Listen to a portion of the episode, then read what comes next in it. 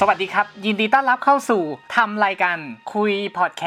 สต์เอ้สวัสดีครับสวัสดีครับสวัสดีครับ ก็ในเทปนี้แขกรับเชิญของเราก็ยังคงเป็นคุณฟิลอยู่เช่นเคย ซึ่งมาต่อจาก episode ที่แล้วที่เราพูดคุยกันใน topic ดนตรีประกอบที่เป็นหนึ่งเดียวกันในจักรวาลภาพยนตร์ มีความสำคัญมากแค่ไหน แล้วทีนี้เราก็มีอีกหนึ่ง topic ที่เราอยากคุยกับคุณฟิลก็คือความสำคัญของดนตรีประกอบภาพยนตร์นั่นเอง แต่ว่านอกจากเราจะคุยใน session นี้แล้ว ในช่วงท้าย เราก็จะมาคุยถึงเรื่อง ถ้าสมมุติว่าน้องๆที่เข้ามาฟัง หรืออาจจะไม่ใช่น้องๆก็ได้ แต่ใครที่กำลังมีความสนใจ อยากจะ ศึกษาทางด้าน music composer ทางด้านการทำดนตรีประกอบ อาจจะไม่ใช่แค่ดนตรีประกอบภาพยนตร์ดนตรีประกอบซีรีส์ก็ได้อาจจะเป็นดนตรีประกอบโฆษณาสั้นๆ อะไรอย่างเงี้ยแบบ ad commercial สามารถแบบศึกษาได้ทางไหนบ้าง เรียนได้ทางไหนบ้าง เป็นอีก section หนึ่งเล็กๆ ที่แบบเราอยากให้ทุกคนที่เข้ามาฟังในเทปนี้ได้แบบข้อมูลตรงนี้กลับไปด้วยเผื่อใครแบบกำลังสนใจในด้านนี้อยู่ ก็ ก่อนที่จะไปคุยกันแนะนำตัวก่อนอีกสักนิดนึง แล้วเดี๋ยวเราเข้า topic กันเลยสำหรับ moderator ก็ยังคงเป็นผมซึกษะแล้วก็เรียวครับผมอ่าเช่นเคย ส่วนแขกรับเชิญก็ยังคงเป็นคุณฟิลฉับพวิทย์เต็มนิธิกุล นักทำดนตรีประกอบจากหนังมะลิลาดิวไปด้วยกันนะ App War Mother Gamer แล้วก็ Bangkok Breaking อีกหนึ่งผลงานที่กำลังจะon air ทาง Netflix หรือว่าใครที่เข้ามาฟังเทปนี้หลังจากที่ on air ไปแล้ว ก็คือสามารถรับชมได้ทาง Netflix เลยโอเค ต่อไปเรามาเข้า topic ของเรากันเลยดีกว่าสำหรับผมแล้วก็น้องเลียวที่ดูหนังมาเยอะพ วกเราสองคนรู้สึกว่าดนตรีประกอบอะมีความสำคัญในการที่แบบทำให้เราอิน แล้วก็มีความรู้สึกร่วมอ่าใช่ รวมไปถึงดนตรีประกอบเนี่ยยังทำให้เราอะสามารถจดจำหนังเรื่องนั้นๆ ได้มากขึ้น จดจำฉากที่เป็นไฮไลท์ที่ผู้กำกับเขาต้องการนำเสนอได้มากขึ้นด้วย รวมถึงนึกถึงตัวละครตัวนั้นๆได้มากขึ้นด้วย ทีเนี้ย ผมก็เลยอยากถามคุณฟิลว่าดนตรีประกอบเนี่ยตั้งแต่ที่เขาเริ่มทำขึ้นมาโบราณกาลเลยตั้งแต่หนังเรื่องแรกในช่วงยุคหนังเงียบเลยอะไรอย่างเงี้ยยาวมาจนถึงปัจจุบันที่เป็นหนังที่มีการพูดคุยกันมีบทสนทนาการอะไรอย่างเงี้ยดนตรีประกอบมีความสำคัญสำหรับภาพยนตร์เรื่องหนึ่ง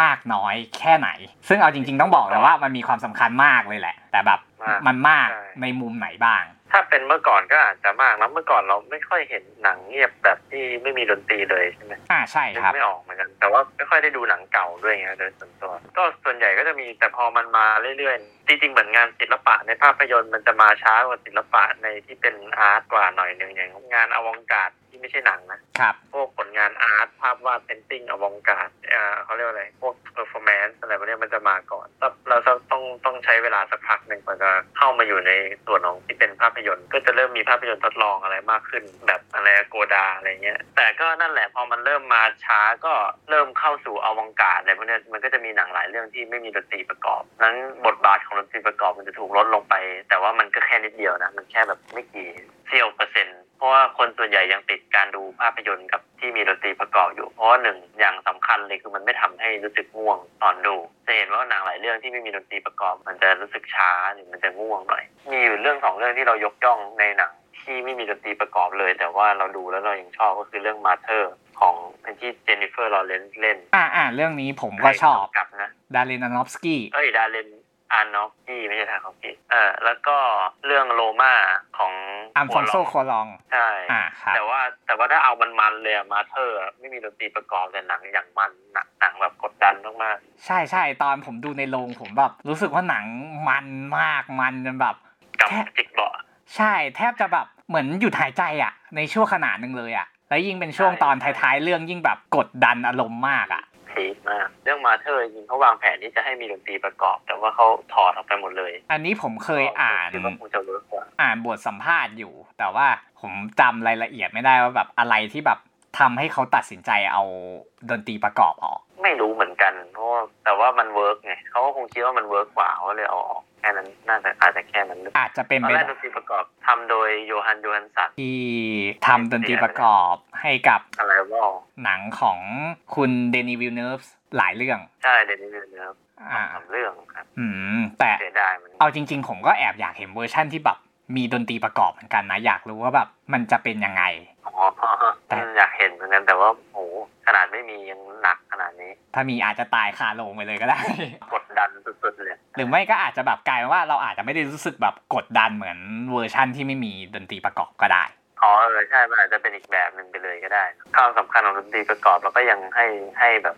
90%ที่หนังโดยทั่วไปที่มีดนตรีประกอบ ความสำคัญของมันก็คือหนังส่วนใหญ่ก็ยังต้องการดนตรีประกอบอยู่นะครับ ไม่มากก็น้อยอ่าแล้วก็จะมีหนังอยู่บางส่วนเท่านั้นที่แบบไม่ต้องมีก็ได้ ไม่ต้องมีก็ดีแล้วก็ยังไหวแบบหนังยังแบกแบกตัวเองไหวอยู่โดยที่ไม่ต้องมีดนตรีประกอบอ่าครับ แล้วอย่างหนังบางเรื่องอย่างเงี้ยที่แบบ ดนตรีประกอบเขาทำมาแล้วมันกลายเป็นว่า มันไม่สามารถช่วยทำให้แบบหนัง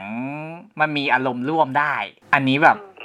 มันจะทำยังไงมันจะแก้ปัญหายังไง ในเมื่อเราเอาดนตรีประกอบมาเพื่อแก้ปัญหาในการง่วง แต่ด้านกลายเป็นว่าดนตรีประกอบ ดันทำให้เราง่วงซะเองเนี่ยโอ้นี่ต้องมาดูเป็นเป็นเคสๆไปนะ แต่เวลาสอนเราก็จะเจอบางซีนที่แบบดนตรีประกอบใหญ่เกินไปอะไรเงี้ย ก็จะเอาตัดมาสอนเรื่อวิธีแก้มันก็ต้องแก้เป็นเคส แก้ให้เล็กลงบ้าง หรือแบบบางทีตัดต่อเสียงไม่เนียนก็ต้องมาตัดให้เนียนขึ้น อย่างถ้าเกิดมันง่วงเหรออันนี้อาจจะเป็นที่ตัวหนังเองด้วยก็ได้นะไม่ได้อาจจะไม่เกี่ยวดนตรีประกอบแต่ว่าส่วนใหญ่ดนตรีประกอบมันเอามาเสริมเพื่อเสริมเฉยๆหรือเอามาซ่อมซ่อมแซมจุด ก็แสดงว่าท่านมันอาจจะง่วงแล้วดนตรียังไม่ช่วยอีกนี่ แสดงว่าก็อาจจะเป็นที่ตัวหนังก็ได้นะ บอกไม่ถูกเหมือนกันอืม หรือหรือหรือจะทำเพลงให้มันใหญ่ขึ้นมันก็จะล้นหนักไปหรือเปล่าอะไรเงี้ยฮะก็คือต้องดูองค์ประกอบหลาย ๆ อย่างไปพร้อมกัน แล้วก็แก้ไปพร้อม ๆ กันด้วยเนาะใช่ปะใช่ครับโอเค เคยทำงานแล้วแก้ดีเยอะอยู่เรื่องหนึ่งแบบเพลง scene หนึ่งนี่แก้ไปสามเวอร์ชันสามสี่เวอร์ชันที่ไม่เหมือนกันเลยเหมือนเปลี่ยนแนวเพลงไปเรื่อยนั่นก็หาทางออกกันก็เหนื่อยอยู่เหมือนกัน อ่าครับแล้วเวอร์ชันแรก chill ไปหน่อย ก็ต้องแก้ให้มันดูลึกลับขึ้นหน่อยอะไรเงี้ยพอลึกลับก็ลึกลับมากเกินก็แก้กลับให้เป็นลึกลับตรงกลางอ๋ออะไรเงี้ยครับมันก็จะเป็นแบบเปลี่ยนแนวดนตรีไปเลย ให้มันไม่เหมือนเดิมเป็นแนวแบบแล้วเขาก็อยากให้มันไม่ลึกลับไม่อะไรกลายเป็นสืบแบบ Mission Impossible ติดตลกนิดนึงอะไรเงี้ย อ่าครับเอออะไรเงี้ยเราก็เคยนั่งแก้จริงๆ หลักๆ เลยคือปัญหาบางทีมันอยู่ที่ตัวหนังด้วยนะครับไอ้นั้นที่มาแก้กันเพราะว่าตัวหนังมันส่วนหนึ่งมันกำกับออกมา มันมีปัญหาระหว่างทางเยอะก็เลยต้องคอยมาซ่อมใน post production เยอะหลายๆอย่างแล้วตอนที่คุณฟิลยังไม่ได้แบบเข้ามาศึกษารวมถึงทำงานด้านเนี้ยกับพอได้เข้ามาศึกษาจนมาถึงทำงานแล้ว มุมมองอืม ของความสำคัญของดนตรีประกอบภาพยนตร์เนี่ยมันเปลี่ยนไปมากน้อยแค่ไหน แบบตอนที่เป็นคนนอกมุมมองต้องเป็นแบบหนึ่งอยู่แล้วแหละ แล้วพอมาเป็นคนทำมุมมองก็เปลี่ยนไปทีเนี้ยผมอยากรู้ว่าย้อนกลับไปนานนะจำไม่ค่อยได้นะเอาเพแบบราะว่าทำเริ่มทำมันก็สิบปีแล้วมั้งแต่เอาแบบเท่าที่คุณฟิลจำได้ก็ได้เพราะอยากรู้เหมือนกันว่าแบบอะตอนเลนส์ที่เรามองจากภายนอก เราคิดว่าแบบอื มมันสำคัญแบบนี้แบบนี้แบบนี้ แต่พอเราเข้าไปทำเรารู้อะไรหลาย ๆ อย่างมากขึ้น มุมมองเราเปลี่ยนไปอะไรอย่างเงี้ยครับ ก็เลยอยากรู้ว่าแบบมันเปลี่ยนไปมากน้อยแค่ไหนจริงๆเรียนไปทำงานไปเลยนะก็เลยแบบมันเริ่มทำงานเร็วแล้วตอนนั้นยังไม่ได้มีมุมมองอะไรเท่าไหร่เพราะว่าแค่แบบเราอยากแต่งเพลงให้อะไรสักอย่างประมาณเนี้ยครับแล้วก็มีงานจ้างเข้ามาเลยอ๋อมันก็เลยแบบ มันก็เลยเหมือนเรียนรู้ไปพร้อม ๆ กับทำงานไปเลย เราเลยไม่ได้มี mindset อะไรในก่อนหน้านั้น แค่รู้สึกว่าประเทศไทยงบมันน้อยเฉยๆโดยรวมโดยทั้งหมด มันก็เป็นปัญหาหมดทั้งวงการอะเนาะแบบว่ามันยิ่งยิ่งขายยากหลังๆหนังไทยขายยากด้วยงบมันก็เลยเท่าเดิมมาตลอดสิบปี อะอันนี้ผมเข้าใจอยู่ ซึ่งแบบมันไม่ได้กระทบแค่แบบใน section ของดนตรีประกอบภาพยนตร์ด้วย อย่างพวกงาน visual effect ก็กระทบด้วยใช่ การออกกองก็กระทบอีก คือกระทบแทบทุกภาคส่วน เริ่มมาพึ่ง production ต่างประเทศอย่าง Netflix หรือ HBO หรืออะไรพวกนี้ที่เขาให้บางทีเขาให้เยอะกว่าไม่มากนะ แต่ก็ให้เยอะกว่า แล้วก็ทำงานเป็นระบบด้วย อ๋อ มันก็ทำให้แบบทุนต่างชาติใช่ มันก็ทำให้ช่วยช่วยวิประธียุกการต์วงการได้อ่าฮะ มันก็ทำให้แบบวิธีการทำงานแบบเปลี่ยนไปมากพอสมควร ไม่มากเท่าไหร่ ก็ยังมีปัญหาเหมือนเดิมทำงานกับต่างชาติอ๋อหมายถึงปัญหาปัญหามันมีน้อยลงอยู่แล้ว แต่หมายถึงวิธีการมันไม่ค่อยเปลี่ยนวิธีการทำงานมันจะคล้ายๆ กันอยู่แล้วมาตรฐานประมาณแล้วถ้าสมมุติว่าแบบเทียบกันระหว่างแบบ งานที่เป็นเงินทุนของคนไทยกับงานที่เป็นเงินทุนของต่างชาติ ถ้าเทียบแบบอิสระในการทำงานนะครับครับจริง ๆ ผมคิดว่าคุณฟิลน่าจะตอบว่าแบบทางของทุนต่างชาติน่าจะให้อิสระได้มากกว่าอยู่แล้วแหละ แต่ทีเนี้ยอยากรู้ว่าแบบ อิสระแบบในมุมใดบ้าง มากกว่าจริงมากๆน้เราอยขึ้นอยู่แค่กับไหนพ่วงกับฮะทุนเยอะทุนน้อยสุดท้ายแล้วขึ้นอยู่กับพ่วงกับอยู่ดีว่าอิสระจะได้เยอะมากหรือเปล่า เพราะว่ามันเป็นอยู่ที่นิสัยของผู้กำกับหรือว่าเป็นการกำกับของเขาด้วยว่าแบบถ้าเขามีความต้องการที่แน่ชัดอะเขาก็จะค่อนข้าง fix มาว่าเขาอยากได้อะไรตรงนั้นตรงนี้ แต่ถ้าเขาแบบปล่อยๆฟรีๆก็ ก็จะสบายหน่อย เราว่าคีเอทเอง Bangkok Breaking นี้ก็จะค่อนข้างฟรีๆเหมือนกันผู้กำกับค่อนข้างให้อิสระ เพราะว่าเขาก็แบบตามใจเราอะอ่าครับ แก้น้อย งานงานงานแก้น้อย แต่ก็สนุกดีครับลองดูยังไงรอดูแน่นอนครับ แล้วแบบคิดว่าทุกคนก็คงเป็นเหมือนกันแหละแบบ ถ้าทำงานกันจริง ๆ ทุกคนก็อยากได้อิสระในการทำงานอยู่แล้ว แต่อ่าฮะทีเนี้ยแบบถ้าสมมุติว่าแบบให้เลือกจริง ๆ ระหว่างบีฟที่ชัดเจนกับ ให้อิสระอย่างเต็มที่เลย คุณฟิลแบบโอเคกับแบบไหนมากกว่า อันนี้อยู่ที่สไตล์หนังมาจริงๆชอบอยู่ตรงกลาง อ่าครับ คือต้องมีบรีฟด้วยเพราะไม่งั้นถ้าโดนแก้ทีก็จะยกเว้นว่าเขาจะไม่แก้เลยแล้วให้เราอิสระเต็มที่ก็จะเลิกอิสระมากกว่านะถ้าเขาไม่คิดจะแก้ อ่าครับ เพราะว่าเราค่อนข้างมั่นใจในในไอเดียตัวเองเหมือนกันว่าแบบกว่าจะคราฟอะไรมาแต่ละอย่างเราเรามีเหมือนเมนไอเดีย ที่เวลาคิดออกมามันมันก็มักจะแข็งแรงนะแล้วเราคิดมาทีมันก็ไม่ใช่แบบเป็นการคิดที่แบบง่ายด้วยเนาะเพราะแบบเราคิดมาทีเราก็ต้องแบบมีการวาง ไว้ทุกอย่างแล้วว่าเออทำไมเราถึงทำดนตรีประกอบเพลงนี้ขึ้นมา ใช่ครับ เราหลังๆนี่คือเวลาคิดงานจะพยายามเอาไอเดียแบบเหมือนที่ฮันซิมเมอร์เขาชอบคิดคือเขาจะมี main idea อะไรบางอย่างที่มัน unique กว่าชาวบ้านเขาแล้วก็เอามาใช้ในหนังก็บางอันก็ทำได้บางอันก็ทำไม่ได้นี่ก็แล้วแต่เรื่องด้วย แต่ว่าเมื่อกี้เหมือนคุณฟิลพูดมาประมาณว่า ถ้ามีบีฟมาสักนิดหนึ่งก็ดี ส่วนใหญ่หนังที่ออกมาดีก็ต้องต้องบีฟต้องอยู่ตรงกลางนะครับอย่างมะลิลาก็มีการบีฟแล้วก็ให้อิสระด้วยอ่าเต็มที่เหมือนกัน เพราะว่าผู้กำกับจะเป็นคนมองเห็นภาพรวมทั้งหมดของหนังก่อนที่มันจะทำเสร็จนะอ่าครัดับงนั้นเราต้องต้องการไอเดียจากผู้กำกับด้วย อ่า ว่าเขาอยากให้แบบดนตรีประกอบออกไปในทิศทางไหน แล้วก็ช่วยใช่เสริมอารมณ์ร่วมกับหนัง ในรูปแบบไหน ใช่ใช่เอาจริง ๆ ผมก็มองว่าแบบการทำงานศิลป์คือบางทีแบบอะพอเขาให้อิสระเราเต็มที่ มันก็ดีตรงที่ว่าเออที่คุณฟิลบอกว่า พอเราได้อิสระอย่างเต็มที่สิ่งที่เราคิดเราก็เชื่อว่ามันเป็นผลงานที่มันออกมาดีอยู่แล้วเพราะเราผ่านขั้นตอนผ่านกระบวนการคิดมาเยอะมาก แล้วพร้อมที่จะไป present กับเขาว่าเออเนี่ย ทำไมเราถึงคิดแบบนี้ขึ้นมาครับแต่ว่าพอมาแบบมีบีฟมากขึ้น มันก็ช่วยเหมือนแบบพอเราได้อิสระ บางทีอาจจะมากเกิน บางทีเราอาจจะแบบหลุดเกินไปก็ได้ ดังนั้น เออใช่มันต้องกลัวกลัวหลุดบางทีแบบหลุดเขาตีมเขาอะไรเงี้ย ดังนั้นพอมีก็ต้บีองฟบีฟมันก็ช่วยทำให้แบบเราทำงานได้ง่ายขึ้น ตีกรอบอยู่ใน scope ให้เข้ากับหนังได้มากขึ้นด้วยเนาะใช่ใช่อ่า เรื่องดิวคิดตีมรอบเดียวผ่านใน main theme นะ โอ้ตอนนั้นส่งให้ฟัง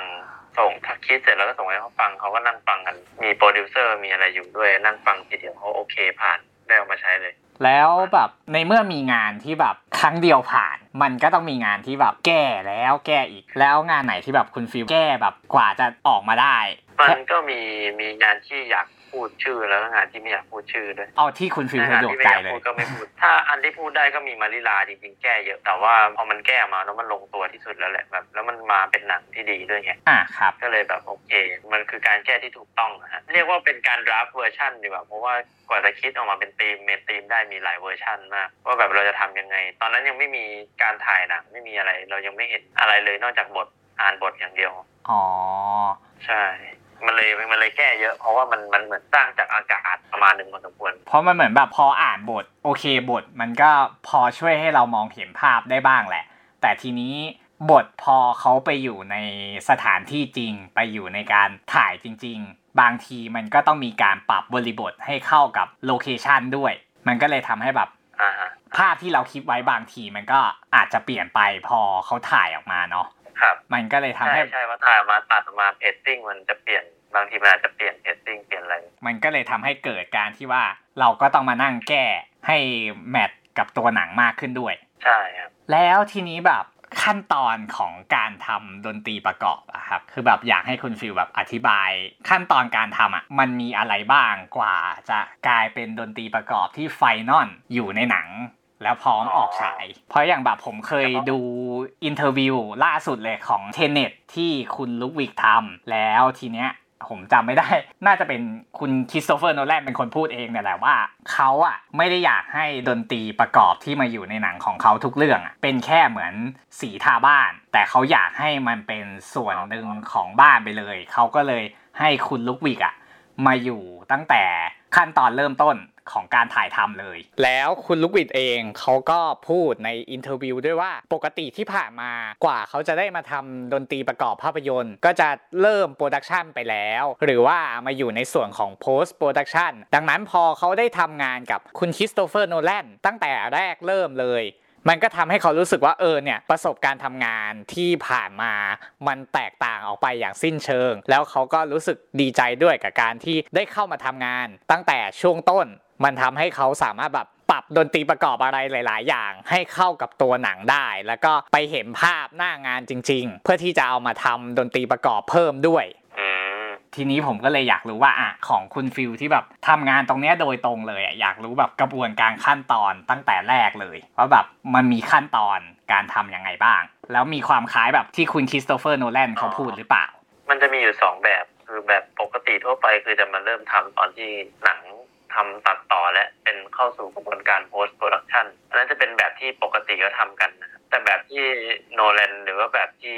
ทำกับมะลิลาอย่างเงี้ยจะเป็นวิธีการที่เริ่มทำตั้งแต่ช่วงเป็นบทภาพยนตร์อยู่ อันนี้จะเป็นอีกแบบหนึ่งฮันซิมเมอร์จะชอบทำตั้งแต่เป็นบทภาพยนตร์ เพราะว่าเขาจะได้คิด อะไร idea unique ของเขาให้กับหนังก่อน แล้วก็แต่งเพลงขึ้นมาก่อนก่อนที่หนังจะถ่ายหรือว่าแบบช่วงที่แบบยังไม่ได้เห็น scene อะไรเงี้ยอะครับเขาจะคิด main idea ของเขาขึ้นมาก่อนในวิธีนี้จะดีกว่า แต่ว่าจะใช้เวลานานกว่า มันจะมีข้อดีข้อเสียต่างกันนิดหน่อย แล้วอย่างโจ๊กเกอร์ที่ผมดูเบื้องหลังอย่างเงี้ยครับเอรู้สึกว่าโจ๊กเกอร์เขาก็ให้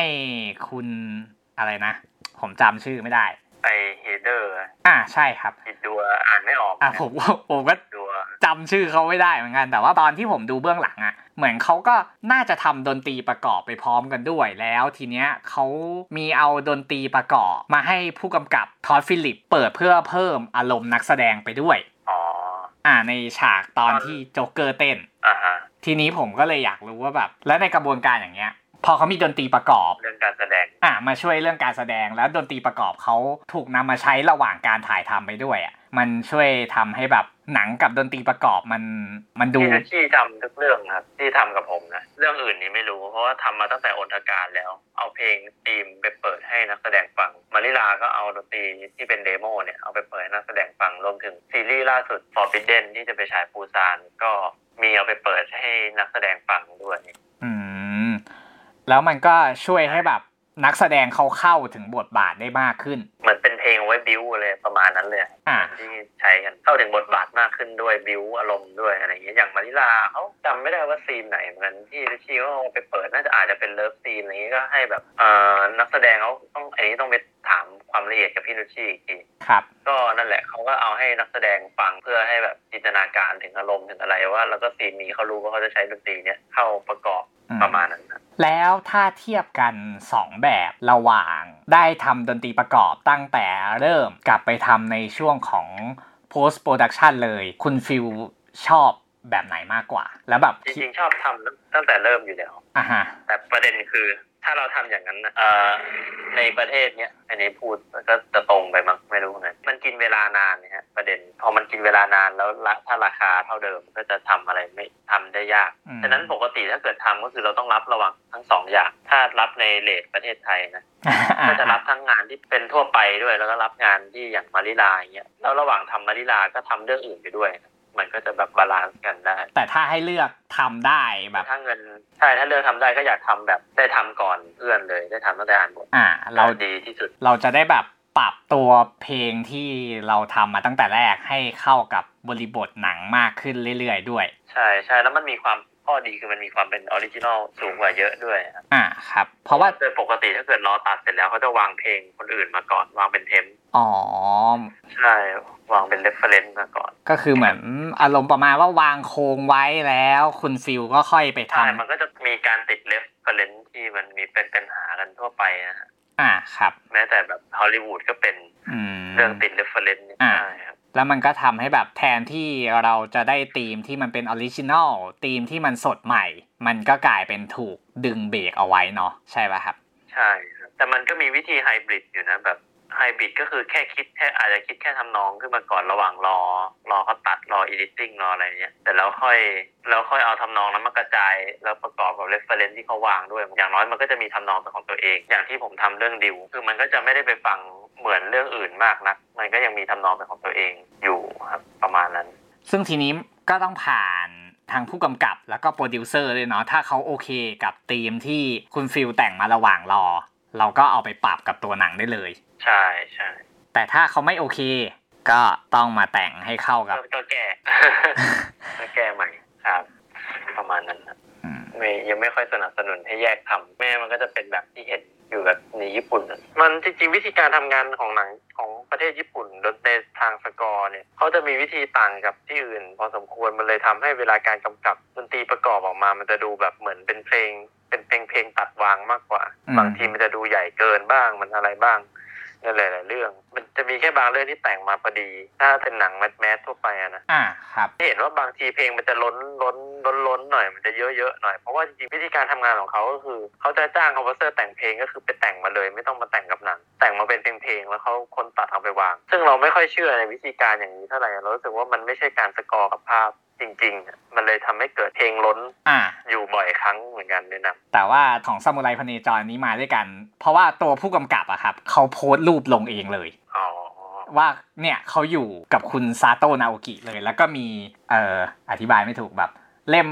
ดนตรีอะครับ เล่มคีย์โน้ตเขาเรียกว่าอะไรสักอย่างผมนึกชื่อไม่ออกครับแล้วเขาก็ถ่ายลงมาด้วยว่าเนี่ยกำลังทำดนตรีประกอบให้กับหนังอยู่ครับ ผมก็คิดว่าซามูไรพเนจรนี่ก็น่าจะเป็นหนึ่งในเรื่องที่แบบใช้วิธีการเดียวกับทางฮอลลีวูดทางฝั่งยุโรปก็คือทำดนตรีประกอบไปพร้อม ๆ กันเลย ไม่ได้แบบทำแยกตามสไตล์ญี่ปุ่นอย่างที่คุณฟิลบอกมาอ่าอาจจะเพราะว่าเป็นค่ายวอร์เนอร์ด้วยหรือเปล่าเออวิธีการทำงานของเขาก็เลยจะแบบว่าอิงฮอลลีวูดก็อาจจะเป็นไปได้ อาจจะอืมเพราะว่าพอไปดูอย่างแบบพวก Full Metal Alchemist หรือบลีชเทพมรณะที่เป็นของสตูดิโอ Warner Brother เหมือนกัน อ๋อแต่ไม่ได้ ใช่ ผมรู้สึกว่ามันไม่ได้ ทั้งนี้ทั้งนั้นก็อันนี้เราก็ไม่สามารถตอบรายละเอียด ตรงนี้ได้เหมือนกันเพราะไม่รู้ว่าเบื้องหลังการทำงานของเขาเป็นยังไง แต่ว่าของซามูไรพเนจรคืออันนี้ผมเห็นแบบกระบวนการทำงานแบบที่เขาโพสต์ออกมาเป็นประมาณนี้อ่าดังนั้นผมก็เลยแบบอย่างที่คุณฟิลบอกว่าพอมันได้ทำดนตรีประกอบตั้งแต่ต้นอะมันก็ช่วยทำให้แบบมันได้ original ของดนตรีประกอบด้วย แล้วมันก็ทำให้แบบดนตรีประกอบมันเป็นเนื้อเดียวไปกับหนังได้มากขึ้นด้วย ใช่ใช่แล้วเกาอยากหลีมันก็เลยติดมานิดหน่อยเกาหลีก็จะดูโอเวอร์โอเวอร์อะไรจริงๆเกาหลีดูเหมือนจะไม่ได้แยกทำแต่เหมันเขาติดวัฒนธรรมการกำกับแบบนั้นจากญี่ปุ่นมาอ๋อเออแต่เวลาผมดูหนังเกาหลีแบบ ถ้าเป็นพวกแอคชั่นผมก็รู้สึกว่าเออมันดูหลุดๆเหมือนกันนะมันโอเวอร์โอเวอร์เหมือนกันใช่ เพราะว่าติดมันติดญี่ปุ่นมาผมว่านะเดาอันนี้ก็คือเดาวิเคราะห์เองนะอ่าอ่าครับ ไม่ได้แบบอืมแล้วอย่างแบบของ Marvel Studio อย่างเงี้ยครับมาเวลเขาก็ทำแบบของเขาอยู่แล้ว เป็นฮอลลีวูดอืมแต่บางเรื่องผมรู้สึกว่าแบบอย่างกัปตันมาเวลอย่างเงี้ยครับดนตรีประกอบแบบคือถึงแม้จะทำเป็นใน section ของฮอลลีวูดก็จริง แต่ผมรู้สึกว่าบางทีดนตรีมันก็ดูหลุดหลุดๆไปเหมือนกันเลยอย่างกัปตันอเมริกา Civil War อย่างเงี้ยครับอันนั้นก็น่าจะหลุดหลุดๆเพราะว่ามันหลุดเองไม่ได้เกี่ยวกับว่าแบบไปแยกทำหรืออะไรนะอ๋อมันหลุดเพราะว่ามันก็หลุดเองมันตอนแต่ที่เพราะว่าวิธีการทำงานแบบนี้มีแต่ที่ญี่ปุ่นอ่าอเมคริรับกาเขาไม่ค่อยทำกันเขาไม่ทำกันก็คือหลุดใช่ระหว่าง กระบวนการโปรดักชันในส่วนของดนตรีประกอบเนาะใช่ใช่โอเค ถ้างั้นก็ในส่วนของความสำคัญของดนตรีประกอบภาพยนตร์ที่เราคุยกันมาอย่างเนิ่นนาน รวมไปถึงหน้าที่ของดนตรีประกอบภาพยนตร์ วิธีการกระบวนการต่างๆ ในการทำดนตรีประกอบภาพยนตร์ ที่เราคุยกับคุณฟิลมา ก็น่าจะจบลงแต่เพียงเท่านี้แล้วน่าจะไม่มีอะไรเพิ่มแล้ว ต่อไปเราก็ขอเข้าสู่ท็อปปิกย่อยที่เรา อยากจะฝากผู้ฟังทุกท่านสำหรับคนที่กำลังสนใจที่จะศึกษาในด้าน Music Composer ในด้านการทำดนตรีประกอบอยู่ ต้องเรียนต้องศึกษาอะไรยังไง อยากแบบให้คุณฟิลแชร์ สักนิดนึงว่าแบบอ๋อเขาต้องเข้าไปศึกษาด้านไหน แล้วตอนเขาเรียนจบมาอะไรอย่างเงี้ยครับ ถ้าสมมุติว่าเขาจะหางานเขาควรมุ่งไปทางไหนอะไรยังไงบ้างโอ้เรื่องหางานนี่สอนยากหมายถึงมันไม่ค่อยมีเทคนิคยกเว้นว่า จะรู้จักคนที่ทำงานอยู่แล้วครับมันเป็นเรื่องของ connection ล้วนๆเลยถ้าเรื่องหางานอะอันมันี้นเป็นพอทุในกปวระงเทศไทการยมันไม่ได้มีบริษัท ใช่ มันไม่ได้มีบริษัท มันก็มีอยู่แค่ประมาณหนึ่งสองสามบริษัทมั้งที่แบบ พอจะรับคนทำงานเข้าไป แต่ว่าถ้าจะทำด้วยตัวเองเนี่ย เป็นเรื่องของ connection ล้วนๆเลยครับเออแล้วก็ชื่อของเราฝีมือของเราเนี้ยมีว่ามีคนได้ยินแล้วพูดถึงเท่าไหร่ครับอย่างตอนเริ่มเริ่มแรกเราก็ได้อาร์มชนลสิทธิ์เป็นคนให้ทำคนแรก ๆ ก็เลยได้ทำงานกับอาร์มหลายเรื่องหลังจากนั้นแล้วก็เป็นใบเบิกทางให้ไปทำร่วมกับผู้กำกับคนอื่นๆให้ด้วยคนรู้จักใช่ใช่ถ้าพูดถึงเรื่องเรียนก็ถ้าจะมาทางสายนี้โดยตรงก็แนะนำให้ไปเรียนจริงๆมันจะมีอยู่แค่ไม่กี่มหาลัยที่เปิดสายสื่อดนตรีประกอบสื่อโดยเฉพาะหรือไม่ก็อาจจะต้องไปเรียนเป็น composition ก่อนแล้วค่อยย้ายสายแบบหมายถึงย้ายเองอะนะแบบมาทำงานพวกนี้เองเพราะว่าจริงๆเราเรียน composition ก่อนเรียนการประพันธ์เพลง ซึ่งอะไรพวกนั้นมันจะเน้นไปทางพวกดนตรีร่วมสมัยมากกว่า มันไม่ได้มันเน้นทางดนตรีเกี่ยวกับ film score อะไรพวกเนี้ยมันจะเป็นร่วมสมัยแบบพวกงาน art งาน avant-garde งานแบบ concert music พวกนั้นมากกว่า แล้วพวกฟิล์มสกอร์นี่คือมาศึกษาต่อเองหรือจะไปเรียนต่อก็ได้ จะมีมหาลัยที่แนะนำอยู่ มี UCLA มี USC NYU แล้วก็ Berkeley ฮะสี่ที่ที่แบบพอจะแนะนำได้ให้แบบลองไปศึกษาดูอืมด้านดนตรีประกอบภาพยนตร์โดยเฉพาะนะอ่าครับก็คือในไทยก็พอจะมีบ้างแหละ แต่แบบถ้าอยากจะเรียนแบบลึกๆ เน้นๆ แน่น ๆ จริง ๆ ก็ต้อง go inter ใช่ไปศึกษาต่อจะดีกว่าครับ อ่า เพราะในไทยมันไม่ได้มีคนสอนคนทำงานยังไม่ค่อยพอในคนสอนก็ยิ่งไม่มีเข้าไปใหญ่อืมถ้าพูดตามตรงอันจรินี้งมันก็พอพอจะมีแค่สอนแบบการประพันธ์เพลงอะมีสอนได้ แต่ว่าถ้ามันมาเจาะ film score โดยตรง อะไรพวกเนี้ยก็จะน้อยลงไปอีกเพราะว่าส่วนใหญ่เขาทำเป็นเขาก็จะมานั่งทำงานอยู่เขาไม่ค่อยมีครูไปสอนคนทำน้อยด้วยเลยอืมใช่ครับ เออเป็นสายงานที่ต้องใจรักจริง ๆ เนาะนิชมันนิชเฉยๆมันแบบคนน้อยอะฮะอ่าครับเลยแบบหาทรัพยากรยากนิดนึงอ่า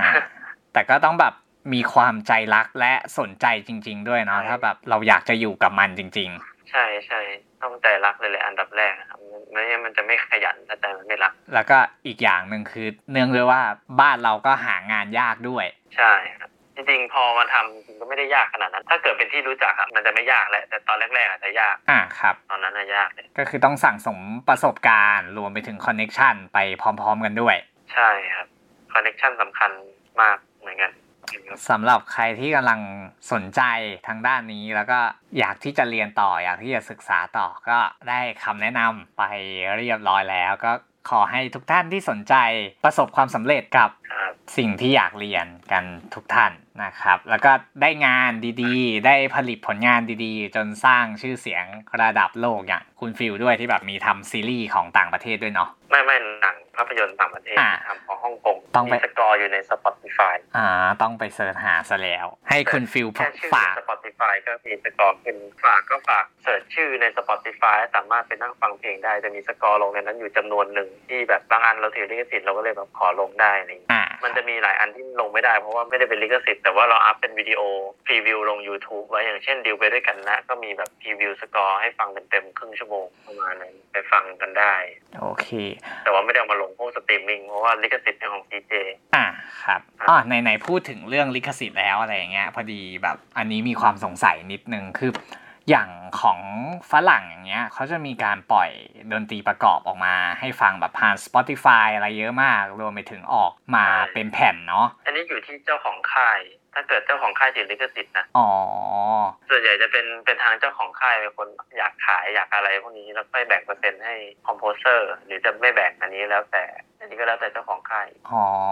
ก็เลยเป็นเหตุผลหนึ่งที่ว่าทำให้แบบบางเรื่องผมสนใจในดนตรีประกอบแต่หาไม่ได้ก็คือขึ้นอยู่กับทางค่ายด้วย ใช่ครับเป็นอยู่ที่ค่ายด้วยจริงๆอยากให้หลายเรื่องลงอย่างดิวนี้จริงๆก็อยากให้ลง แต่ก็ต้องไปคุยกับเขาอะอ่าครับ ก็ให้คุณฟิลฝากผลงานกันอีกสักนิดนึง ก่อนที่จะจบ episode กัน พอดีเมื่อกี้มีความสงสัยของเรา ที่อยากจะรู้เรื่องทำไม ดนตรีประกอบของประเทศไทยถึงไม่ได้มีแบบออกมาวางจำหน่าย หรือฟังทาง music application ต่างๆ เลย ทั้งที่แบบเออบางเรื่องเราสนใจที่อยากจะฟังจริง ๆ ก็ถือว่าเป็นการคั่นเวลาโดยได้คำตอบไปด้วย ต่อไปให้คุณฟิลฝากผลงานกันต่อเลยครับผม ถ้าจะฝากฝากเรื่องล่าสุดที่กำลังจะฉายนะครับเป็นเรื่อง Bangkok Breaking นะครับ ก็น่าจะ หลอนทีมกันไปบ้าง ดูหก episode มีทีมวิ่งเข้ามาให้ฟังพอสมควร คิดว่าดูจบคงจะจำเพลงได้ครับผมว่า แล้วก็หนังก็จะออกเป็นโทน dark dark สนุกเป็นเน้นไปทาง dark แหละน่าจะถูกใจกันบ้างหลายๆคนว่าแบบเออนานๆทีจะได้เจออะไรอย่างนี้ dark dark หน่อยเนาะลองไปดูครับ แล้วก็จริงๆจะมีซีรีส์ของ HBO ชื่อ Forbidden ที่กำกับโดยคุณอนุชาด้วยอืมแต่ว่าถ้าจะฉายเป็นปีหน้าได้เดาอ่าครับยังไม่แน่ใจว่าจะลงสตรีมมิ่งเมื่อไหร่ แต่ว่าจะได้ไปฉายปูซานสองตอนแรกก่อนอืม อยากบินไปปูซานทันทีเลย แต่เขาก็ไม่น่าจะให้ผมเข้าไปดู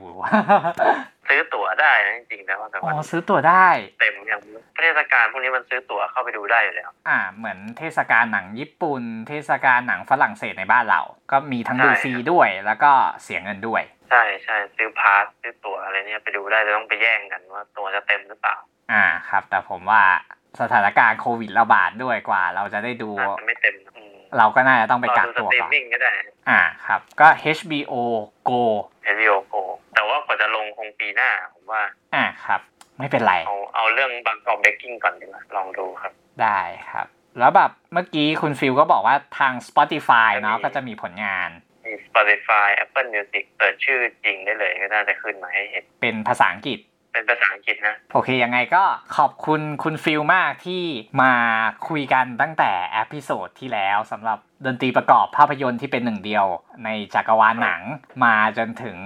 ความสำคัญของดนตรีประกอบภาพยนตร์ และรวมถึงไกด์แนวทางให้สำหรับคนที่กำลังสนใจอยากจะเป็น music composer ด้วยนะครับผมต้องขอบคุณคุณฟิลมากที่มาคุยกันค่ะและ ทั้งนี้ทั้งนั้นต้องขอบคุณอีกคนหนึ่งด้วย ที่เราไปคิดเริ่มต้นกับเขามา แต่เขาไม่สามารถมาร่วมกับเราได้ก็คือน้องภูมิจากจับผิดหนัง คือเนื่องด้วยว่าโปรเจกต์เนี้ยผมคิดกับเขามาตั้งแต่ถ้าจำไม่ผิดน่าจะตั้งแต่ช่วงต้นปีเลยที่อยากจะทำกันใช่ แต่ทีนี้เนื่องด้วยว่าเขาติดเกณฑ์ทหาร แล้วตอนแรกแบบพยายามหาเวลาแบบสุดชีวิตแล้ว ท้ายสุดยังไงเขาก็ มาไม่ได้ ยังไงก็ต้องขอบคุณน้องภูมิด้วยที่ทำให้ได้ contact แล้วก็เกิดมาเป็น2 episode ที่คุยกับคุณฟิลด้วย ไปติดตามน้องภูมิกันได้ แล้วก็อย่าลืมติดตามทางเราด้วย เพจทำอะไรกัน มีทั้ง YouTube แล้วก็มี Facebook ก็จะมีคอนเทนต์หลากหลาย คือไม่ได้แค่ภาพยนตร์อย่างเดียว อาจจะแบบมีเขียนอะไรเรื่อยเปื่อย รวมไปถึงพอดแคสต์ที่จะหาประเด็นต่างๆ มาพูดคุยกัน เพราะบนโลกนี้ก็ยังมีอะไรให้เราคุยและศึกษากันอีกมากมาย ฝากติดตามกันด้วยนะครับผม ก็สำหรับทำไรกันคุยพอดแคสต์ใน episode นี้ก็จบลงกันแต่เพียงเท่านี้เจอกันใหม่ episode หน้าจะเป็น topic อะไรนั้น รอติดตามกันได้นะครับผม วันนี้ก็ขอบคุณและ สวัสดีครับ สวัสดีครับ